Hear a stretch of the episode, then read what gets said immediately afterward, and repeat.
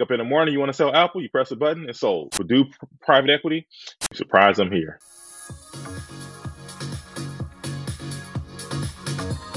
All right, welcome to another great episode of Dre and Smiley, The Inner Circle. Dre, I am so honored, proud, excited. I, I got this long, lifelong. I feel like I've been knowing them all my, not all my life, but a lot of my career.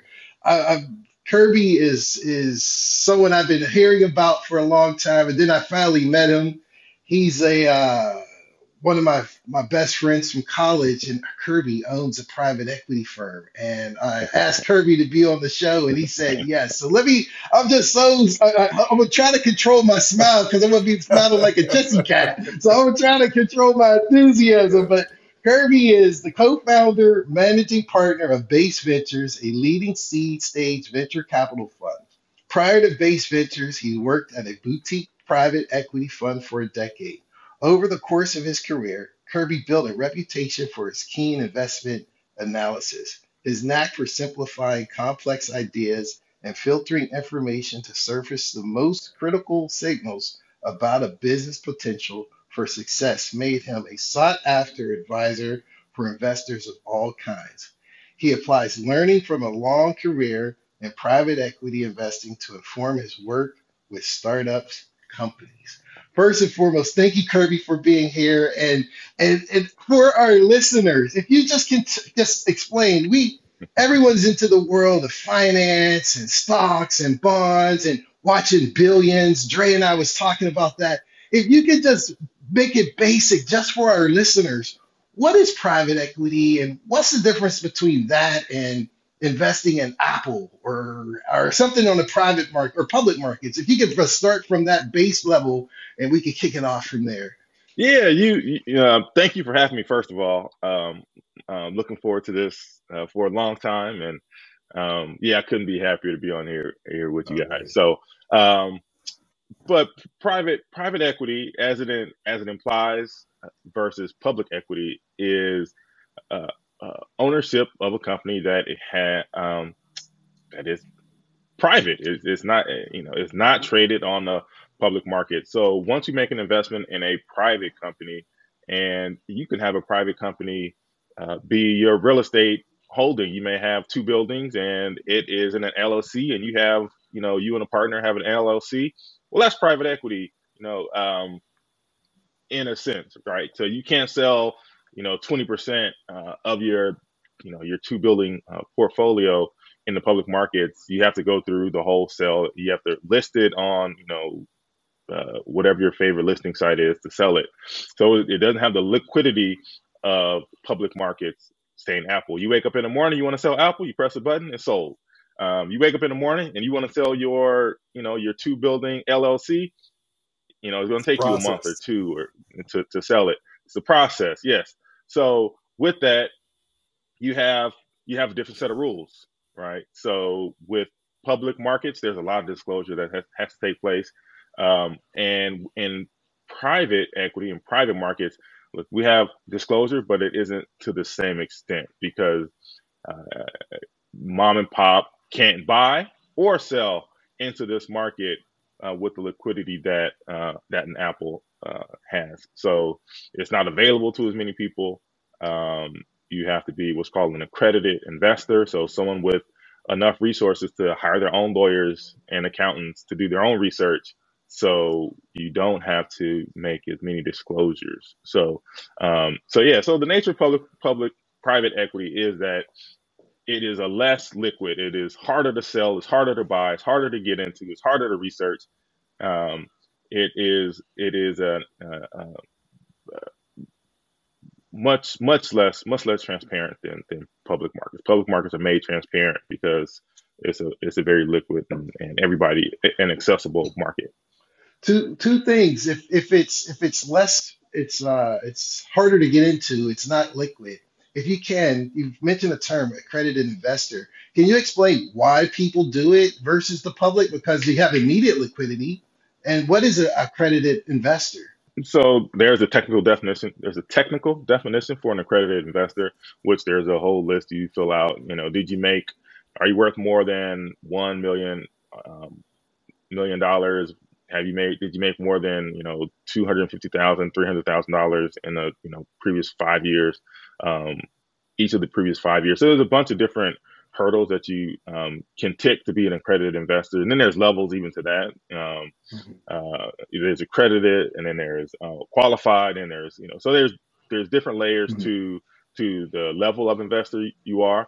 Um, and again, it's important because if you, you have a million dollars of liquid capital, you have the resources to hire your own attorneys and accountants. Um, you un- to understand whatever you're getting into, because again, um, in the private markets, especially you know if you're thinking about private equity, um, you can have some um, rather complex structures. Uh, so um, uh, so you need you need a team, or you need to be able to understand really what's going on because there's not as many people that to come out and, and help you. Um, and why do people do private equity? For, for a mm-hmm. number of reasons. Um, for venture capital like what we do, um, there's a great uh, synergy between this long holding period with higher returns um, uh, and tax efficiency to you know uh, insurance companies. Insurance companies, if you're a, a you know life insurance company, you know you're you have policies that are going to be around for multiple decades. So you want to make as much money as you can during those multiple decades, and our asset class uh, is tax efficient and it's a it's a multi-decade asset class. So you know um, uh, I've been in uh, investor in you know venture capital funds. You know, uh, one back in like 1999, 2000 that just wound down to you know last year in 2021. Can you believe? I mean, 21 years. We talk about uh, venture capital being you know a 10 year life of a fund, but um, but yeah, sometimes it's you know it's it's probably actually a little bit longer. Um, so the illiquidity doesn't matter for someone like a college endowment, right? That's college endowments, insurance companies are the big investors in in in private equity because they have such a long lead time um, for for their cash. So they they can be really patient investors. Interesting, interesting. So so Kirby, I, I have to admit, uh, for me, you're kind of like the, the legend, the myth, right? So for I'd say about a decade, I've heard your name in the ethos out there. Like, dude's a wizard, you know, super smart. He, he you know, he's like a master of what he does. And so when when when we when we caught caught the big the big fish, you we caught the whale. He was like, yo, he said yes. I'm like, great. So so one of the questions, the first questions that came to mind is, you know, a person's success, exposure, uh, or or horizon is directly correlated to their exposure, right? As a kid, you know, things I dreamed about, thought about, you know, is you know, doctor, lawyer. I really enjoyed, you know, law, study, you know, as a kid, you know, sports, that sort of thing. The idea of private equity, um, you know, boutique private equity funds was not even in the scope of my, the realm of my thought, you know, growing up, even, even again as a young adult. So yeah. for you, talk to yeah. me about the path, kind of the trajectory that took you from you know, what you were exposed yeah. to that sort of thing to where you are now? Yeah. Um, you know, a lot of it is just my innate curiosity. Um, I tend to go down rabbit holes and get get into something and and and just go deep into stuff. But um, but yeah, really how I got here is um, so you know I grew up uh, my dad my dad actually detailed cars and my mom was a uh, when I was a kid my mom was a medical records um, uh, worked in medical records back in the time when you needed a medical records yeah. clerk to jot down stuff now it's all in the computer right. uh, I don't know if that job exists I don't, I don't think that job exists yeah. anymore um, and my mom later became a nurse and you know um, and uh, but um, so you know I was an inner city kid uh, but my dad, he detailed cars and he worked at the Rolls Royce dealership in San Francisco.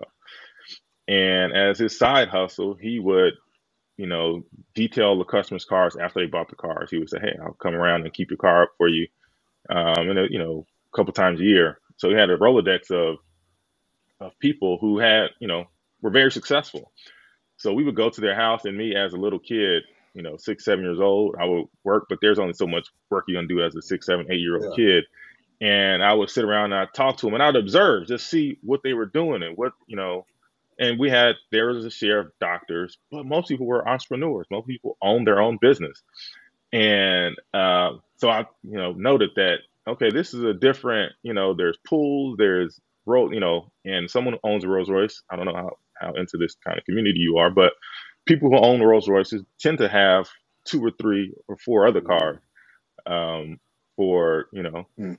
for various needs or, or wants. So, um, and being one a kid that and loves cars, so that's you know my goal. I'm like, okay, I don't know, you know, I didn't necessarily want a Rolls Royce, but I wanted a stable of Yeah. cars, and um, and the people who had them, you know, were primarily business owners. So I'm like, okay, I want to own a business.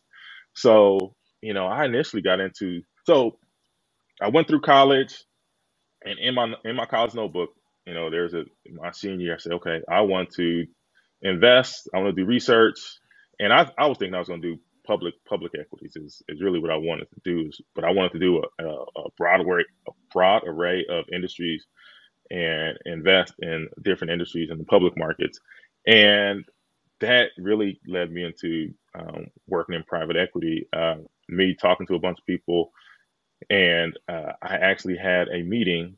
Uh, I, I I called a cousin who was an executive at the time at Pacific Bell, and he actually went to WorldCom, which you know the fate of that company. But um, he called back to some friend to a friend who introduced me to two people.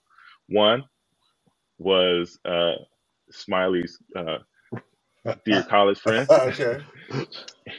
and one was actually uh, uh, another man, uh, not actually another guy from Oakland. They were actually a partnership who ran uh, a boutique private equity fund. One guy was from Oakland, and one guy was from Richmond, California. A similar dynamic, Okay. and um, and you know they saw something in me and took a chance and uh, you know I, I I was I was actually in the middle of getting my MBA in finance um, when they hired Wow. me and uh, I ended up working there for 10 years and, and, and making up to a vice president Wow. Wow. and doing a bunch of interesting stuff so it was I mean we had a lot of really interesting bespoke projects that we worked worked on and you know doing um, bespoke securities and being being really uh, Yeah. artistic with the with the business that we that we did. So uh, you know, it was, it was a great learning experience. Had some really interesting time. That that's cool. I didn't know that part of the story. So when you when you were when you look at finance, so that's like a building block to private equity because that helps you look at the numbers and everything. We were we were talking about billions. When have you ever seen that show Billions? Of course, of course, of course. So Yeah, tell me course. from a from a- you know all us laypersons looking at it, we're like, yeah, that's Wall Street. That's the way it works. From your expert inside out perspective, would you say that's ten percent realistic, or would you say it's it's ninety percent realistic, or is just all fantasy? Oh no! So one, he works at a hedge fund, so it's a multi-strategy hedge fund. So he has a hedge fund, and they can buy, you know, they might buy um, commodity stock. They'll go long, go short. So it's a multi-strategy hedge fund. Um, that is, you know, uh, that's pretty close. That's pretty close. I mean, you know, I, watch a bunch of these, you know, shows about uh, about investing, and you're like, ah, that doesn't happen, or ah. But his is is pretty is pretty um is pretty accurate. Um, it's pretty accurate. It's, it's, it is pretty accurate. So, so for a young person, because you said that you you you tapped in when you met these representatives young and early in your career. Let's say there's a young person now who's at grad school or undergrad, and they're listening, and they're like, you know what, I want to get into private equity. What would you recommend they do? Would you say get a job or get an internship with J.P. Morgan, or or what what of one of someone of our persuasion who want to tap Yeah, into this yeah, world? Because I, I want to after you answer that, I'm gonna circle back to what you're doing now, like your fun and and like how's the yeah, climate is and all that different stuff. But what would you tell a young aspiring person who wants to say, you know what, I want to be like Kirby or I want to get into private equity and be the next generation what would you say to that young person at Howard, Morehouse, or Dartmouth, or wherever? Yeah, I mean it.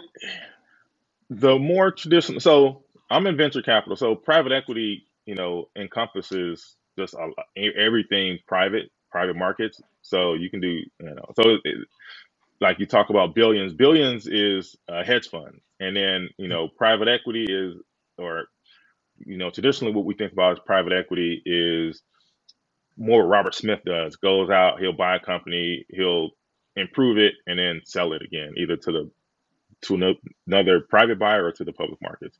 Uh, and then uh, billions, they you know you call it private equity, but it's kind of he'll do any he- they they can almost do anything. Um, but it is you know money that you manage for wealthy individuals, you know institutions uh, that um, that tries to find inefficiencies in the market um, to get an outsized return. Um, and then venture capital, what we do is, you know, we're going to invest in a, you know, a small, a small company early, and we're going to make all of our money based on um, the growth of the company. The company's going to grow from, uh, you know, let's say 100,000 in revenue in 2023 to 100 million in revenue in 2033, and that, that's where all of our our um, our returns are going to come.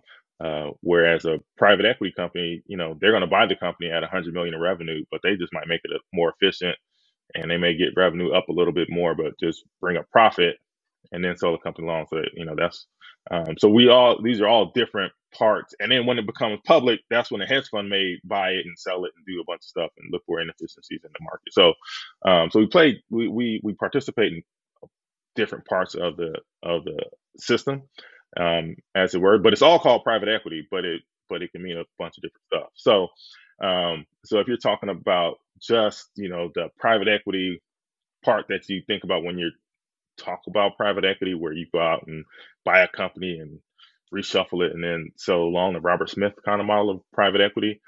Um, getting into that is it's a pretty you know it's a pretty tried and true um, path from you know working at a consulting firm, uh, uh, uh, tax and you know tax and audit consulting kind of firm, um, going to you know going to B school, and then from there going to work at uh, your favorite investment bank, and then from there going on to um, into a private equity space is is the a more typical um, path into private equity, which you know, I was just meeting with an investor, um, like you say, of, of our persuasion, who is at a, a very large, very prestigious um, venture capital fund. And he actually left a private equity fund to join this um, uh, venture capital fund. And we were we were talking, and I was telling them, you know, people call me all the time in graduate school and law school and undergrad, and they want to get into venture capital. I'm like, venture capital isn't it's it's not as lucrative, and it's you know it's it's you know private equity is a much more lucrative, much more, um, but it's much more competitive, and the barriers to entry of private equity are much higher, and is you know it's not as it's not as quote unquote sexy as venture capital. But you know, I, I encourage basically 100%, unless you're a 100% of the people um, that I talk to to get into venture to, to get into private equity, get into private equity or hedge fund. If you have, you know, the the, the, bar is higher. Uh, uh, but the pay is the pay is much more, and you can always do venture capital. Uh, you can do venture capital on the side. You can write your own personal because it doesn't take a lot of capital to do venture capital, and that's why the that's why the pay isn't as much, right? Because what is a large venture capital fund? What the largest venture capital fund is, I think, like four billion dollars. That's an entry. That's a that's a small private equity fund. Private equity. So you know, and we all get the same two percent fees. So you know, um, uh, so when you think about, you know, the largest venture capital fund is basically, you know, kind of a mid tier, um, or, actually on a small side for a private equity fund. So, um, but it takes a lot more. I have a follow up, and I, I apologize for all the uh, the TV references. So, would you say your your your base VC isn't like billions, but are you closer to Shark Tank, or is it totally Closer to? Shark Or Tank. closer to Shark Tank? All Closer to right, that Shark makes Tank. sense. Much closer to Shark Tank than Billions. All right, that's Much fair. closer to Shark Tank. Yeah, yeah, No, yeah, thank yeah. you. So, he- so here's an observation. I have a question. I have a observation and two two questions for you. You mentioned growing up that pops clean cars on the side. You'd go with him to these mansions, things like that. Help out a bit with cleaning cars, things like that. Who has the cleanest car on your block? you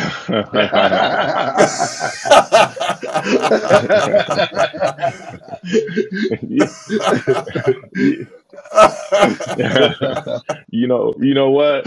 It's funny. He comes over and almost it doesn't matter how clean my car is. He's like, "Man, your car dirty." I'm like, "How come this isn't clean? That isn't clean? Come on, I'm clean. We're gonna clean this car together." I'm like, oh. it, doesn't, it, doesn't, it doesn't matter how clean my car is. It doesn't matter how clean my car is. I can just watch it, detail it. Nah, it looks, it looks all right. Looks all right. yeah. Okay, okay. So here's a question for you. When you think about the companies that, you know, pitch to you guys, right? Tell me about some of the common challenges that you see startups facing and how you help them navigate through those challenges. Um, you know, when we invest, it's at the very, very early. You know, if you if you and Smiley starting a company, you'd come pitch us, and it'd be two of you, and you may not have anything, but you're to you know this podcast, and say, hey, we have a podcast with you know maybe you were even before you even start the podcast, you would come to us, and, and we we would invest in we would invest in in in you guys in your process um, for for solving problems much more than the concept of a podcast. So when founders come to us, you know, they're pitching a business, but they're also, you know, we're evaluating them as founders, as people, more than we're, as much as we're um, evaluating um, the companies because there's, you know, we have probably you know, three or four of our highest performing companies. We invested in a totally different concept than what ended up coming out um, because it's you know so early. So you know, part one of the things that we need founders to do is be is be agile, be able to you know uh, run a process, iterate, and keep finding the true north of the business, and keep the business alive and find a true north. Um, and oftentimes that leads to uh, a change of path somewhere uh, somewhere down the road. So um, uh, so that's you know so finding that true north, finding that product market fit uh, is one of the key challenges, and you know, being able to think outside of the box and being being able to, you know, you have to find something and work it, but you always have to check. You know, you have to be all, always kind of tacking and seeing, okay, is this doing what it's supposed to do? Is it scaling the way I want it to scale? And is there the future? What I'm learning from the market is it proven true? um, my, is my thesis proving true in the market as I'm building out? Are people as receptive, or are customers as receptive to my product as I thought? And if you know, if so, why? And if they aren't, why? You know, why not? And um, you know, developing your product, your process um, uh, to match your customers, or you know, match the customers at scale. And um, you know, so things can change. You know, from the beginning to the middle to the end, you know, sometimes the things that got you to their first million is just not going to scale you to, uh, you know, venture scalable business. So you got to keep. I mean, we've had founders who just okay stop their business. They doing a million or two million in revenue, and they say, look, this isn't going to scale past, you know, so many millions. So, um, you know, cut, I'm gonna cut this business. Go. I'm gonna cut this business away, and I'm gonna go. You know, I'm gonna start something. I learned something, and getting that first million in revenue and I'm gonna take what I learned. I found a, a spot, and I'm gonna go execute against that. Um, so you know that is one of the you know one of the key uh, insights. We we look for founders who have that ability to to um, iterate quickly, process, and execute. Makes sense. So that leads me to my next question, which is you guys are a bit of a unicorn, and feel free to choose a different word there if that's not accurate in the in this industry. A unicorn in that you know the makeup, you know, the owners, you know, their background, that sort of thing. Yeah. How have you guys been able to still remain successful and overcome the imagined obstacles of you know being the, a unicorn in this industry? How, do you guys how do you guys manage through Yeah. that and overcome the, the the challenges that come with that? One, founders remarkably will take money if you have it. So, so you know, deploying capital as long as you have capital, deploying capital is is is much easier than what you think. You know, um, I think when we first started, uh, you know, I was telling my partner, "Hey, you don't need that much money for people to answer your answer the phone when you call." And you know, I learned that from the previous private equity space. You know, if you're liquid, I mean, we're liquid investing with you know a relatively small pool of capital, people with a lot higher net worth uh, will answer your call because they're not oftentimes their net worth is tied up in a bunch of illiquid assets. So you know they still need a partner with um, with a balance sheet with liquidity um, to go out and do stuff. So um, uh, so yeah, so remarkably, people, no matter how successful, you know, will take your money if you have it. Um, so you know, so there's it, the, the the the challenge hasn't been deploying capital. Uh, it's more on the capital raising side, where you know you got to go out and convince someone that you know people are investing in a blind pool, right? So as much as we need to believe in a founder, um, our investors need to believe in two people. It's much less about because they don't know what what the portfolio holds. You know, a lot of times um, people ask, so you know, what's in the what's in the, so let me see the portfolio. Let me see what you guys have invested in. I'm like, no, you're gonna give us the money, and then we're gonna go out and find stuff to invest in. And you know, that's a uh, that can be a a a, um, a challenging concept. Uh, for a lot of people, for you know, looking at looking at two two people um, that that don't look familiar or similar to them, um, you know, I'm gonna cut you a six or seven figure check and let you go out and find you know, see what you can find, and I'll see what happens. And I'm and it's going to be illiquid for the next ten years. I can't do anything about it. I can't, you know, you have as being a limited partner, you know, you basically have no say, um, and then you is, it's locked up for ten years. So. Um, uh, so yeah, so it, so the challenge is typically on the capital raising side, and yeah, and you know, yeah, probably unicorn isn't the right right um, term. I, you know, I I have to think of another term, but you know, there because there are there are a good number of us. I mean, there's, I mean, not as many as there should be, uh, uh, and not as many as we need. Yes, we were the first, one of the first. Yes, absolutely. Um, but there's been a there's been a bunch of people that, that have come behind us, uh, fortunately, and you know, raised a, you know a, a decent amount of capital. Um, so yeah, it's not a unicorn, but it's the same. It is the same. Um, uh, the same hurdles that we face every day. Uh, of you know, there's a there's a yeah, there's a you know a putting everybody in the same boat. Boat like, hey, you guys are all the same. So there's 50 of you all compete for this one dollar. Like, but they're in a different market than we are. We have nothing. There's no overlap. It's not like you can't invest in pretty much all 50 of us you know, and have a decent amount of diversification because, you know, there's very little overlap actually. Um, but you know, we know each other, but people are all over the country. And and one thing about venture capital is it is is is for the most part is local, it's regional. Um, surprisingly,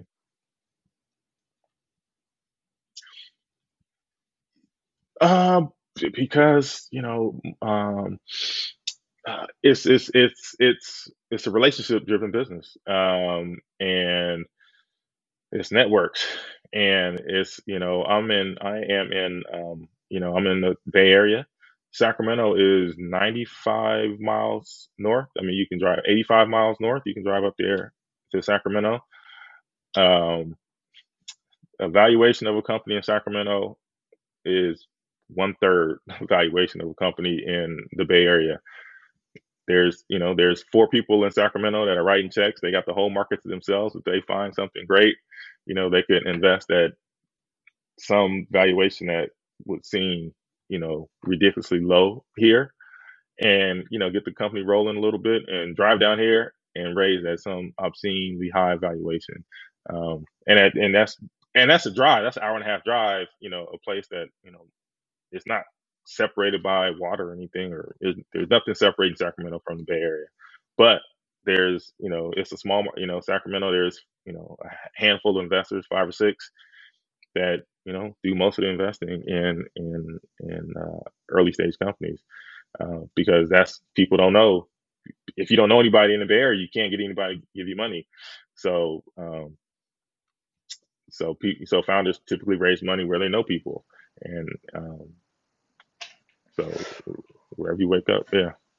Well, that's that's something you said. Um, so let's say we got a listener, and you mentioned Dre and Smiley, but let's say it's Dre and Smiley listener, and I got this awesome tech idea or this awesome business idea.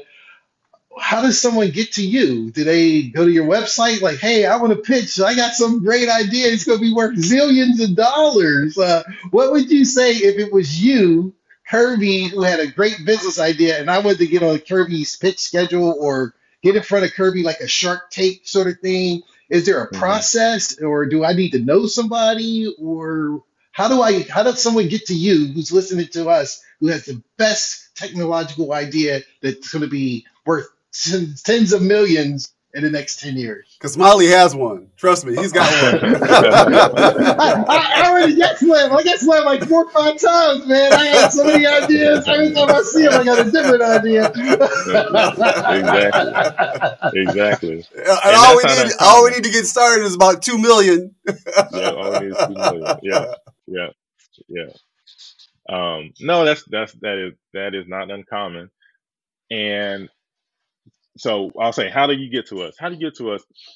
You know, if you have an idea that's going to be worth, you know, all the, you know, a lot of money, um, one, try to execute it, you know, on your own with no money. You know, try to try to try to execute to some degree with nothing and see where you can get. Uh, see if you know, see if you can test some of the hypotheses out that you have um, in some creative ways that don't take a lot of capital, um, and you know, um, uh, you know, try to have something in hand when you come as an as an unknown, unproven quantity into a space, and you know, and then even better, you might think you might get to a point and say, oh, I can run this, you know, get this without any money, uh, because I think a lot of people um, too often say I have an idea and they sit around, but I need money and don't do any don't don't execute on the idea at all until they have money or and and say, hey, I need money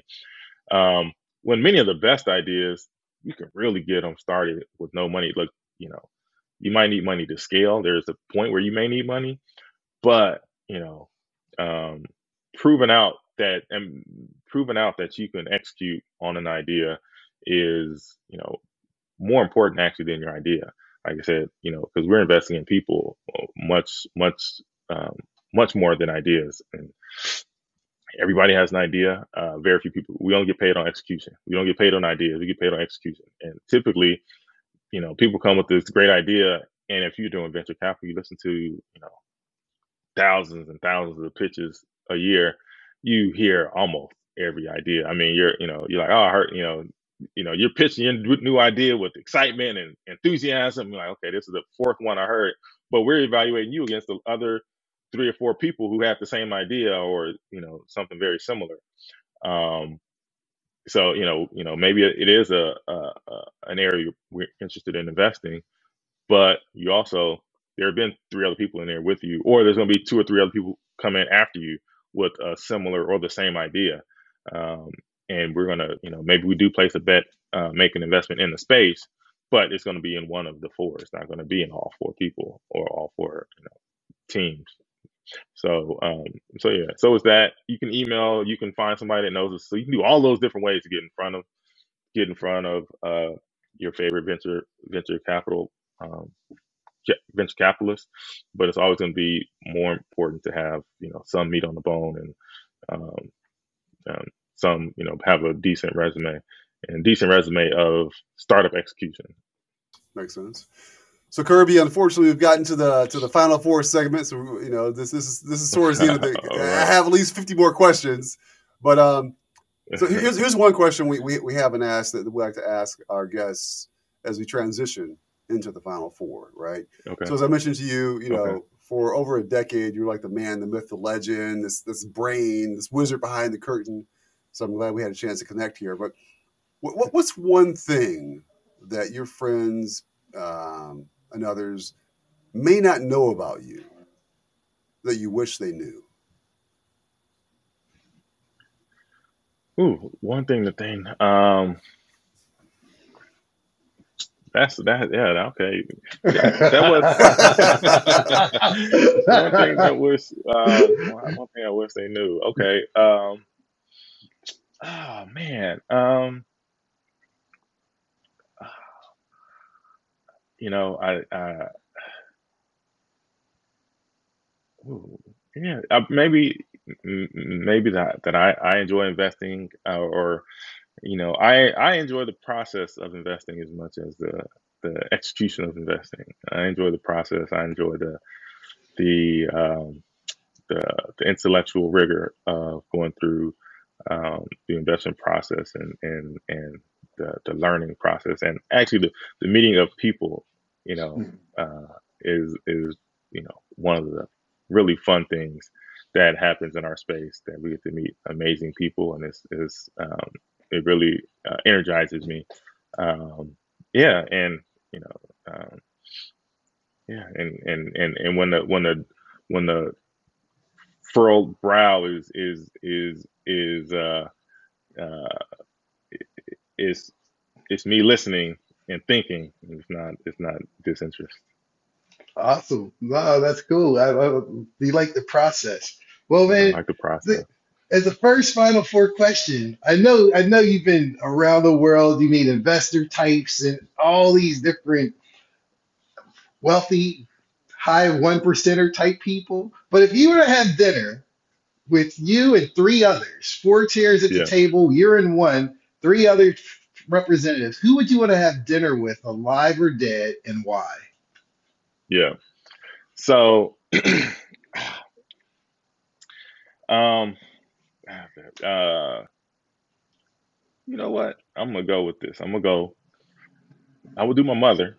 hmm Um, she's alive and she'd be interesting. Um, Barack Obama Awesome. and um, my uh, maternal grandfather, Mhm. who um, he was a, a master chief uh, in the Navy during the um, uh, Korean and Vietnam, I think Vietnam War, during the Vietnam War.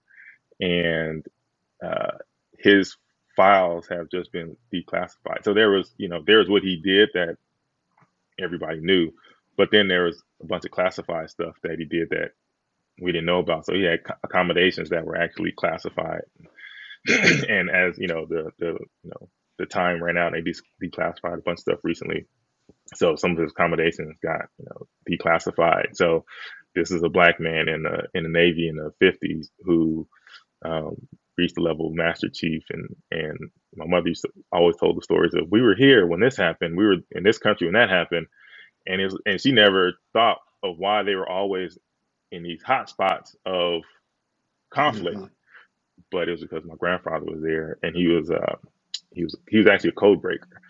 Um, and he was in the computers back in the you know in the 50s in the, in the code breaking. So um and uh so yeah so i'd love to be able to talk to him and ask him the stories and, and let my mother ask the story ask him the questions about okay so what you know what were you doing in, in guam and these different places in germany in the, in the 60s and 50s and stuff and um and then being able to kind of bounce that kind of stuff off of uh, someone like Barack Obama. My mother's a uh, uh, quite a bit of a historian, so you know she she would have you know interesting questions to ask of Barack Obama, and then I would have I would, you know I would have some I would have some finance questions to ask him, like okay what what were you you know when you did X Y and Z? There's some stuff I'm like does it really make sense you know as a you know economically that didn't make sense. Uh, so um, Okay. so Okay. Yeah. yeah. So, what's been your greatest success, personally or professionally? Um, you know, professionally as easily as, as Base Ventures and, you know, getting it, like you said, starting where there was nobody out there and building it and sustaining the business for the last, you know, more than a decade. um, but, you know, personally, I feel like there's, you know, uh, as an individual, I think I feel like the next five years is going to be, um, you know, my my you know greatest success as a person. I'm looking forward to. Yeah, I think there's a transformation and some some building going on inside of me and some self reflection and stuff. So, um, so I think you know the next five years for me is going to be, you know, one of my greatest successes that I'm looking forward to. So, um, for the third final four question, Superman flies, the Hulk has his strength, and the Flash is fast what out of the seven billion people on the planet, what is Kirby Harris's superpower? What is something that's uniquely Kirby that no one else has that you identify as your superpower? I, you know, I say listening. I say listening all the time, just being quiet and listening, letting people talk. But it's also, I think, um, uh, processing, processing data, processing um, you know, processing words, processing data, processing the environment around me, uh, and recognizing things that you know are um, that are happening that are unique. Um, so yeah, it's it's been yeah, it's been it's been a it's been a one of those things that I'm seeing stuff and I you know I can't always ex- execute on them or I can't always put my finger on like like there's something happening right now and there's an opportunity here.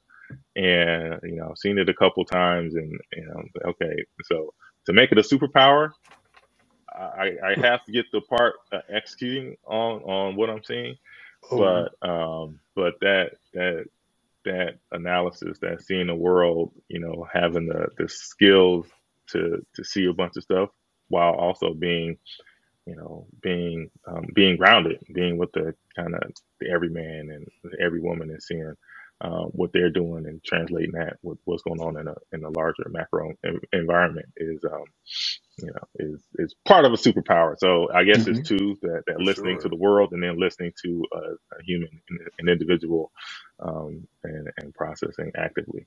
Yeah, for sure. So if you were to write an autobiography, what would the title be? Oh, that would be tough. Um, uh, oh, um, you know, I think, I think, I, uh, probably surprised I'm here. Surprise, I'm here. I like that. Surprise, I'm here.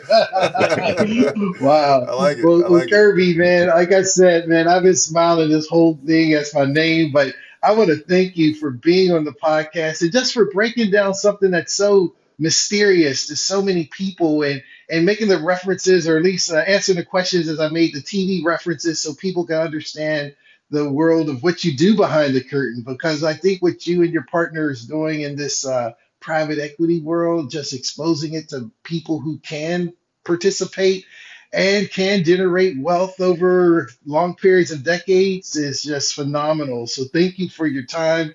Thank you for your understanding and thank you for answering our sophomore questions and just no, for being here. I appreciate you. No, I loved it. I loved it. And that's one of the things that we have always prided ourselves on and why we got started in the business really uh, was to expose it to people because exposure is what, you know, so important for us to mm. for us to change our environment was being exposed to these other worlds and seeing what's there and you know and and give you a, a place to a place to, to strive to um, that was you know so far removed from the you know where we grew up. So um, so yeah so I'm, I, we're all about I am all about just exposure. Yeah man.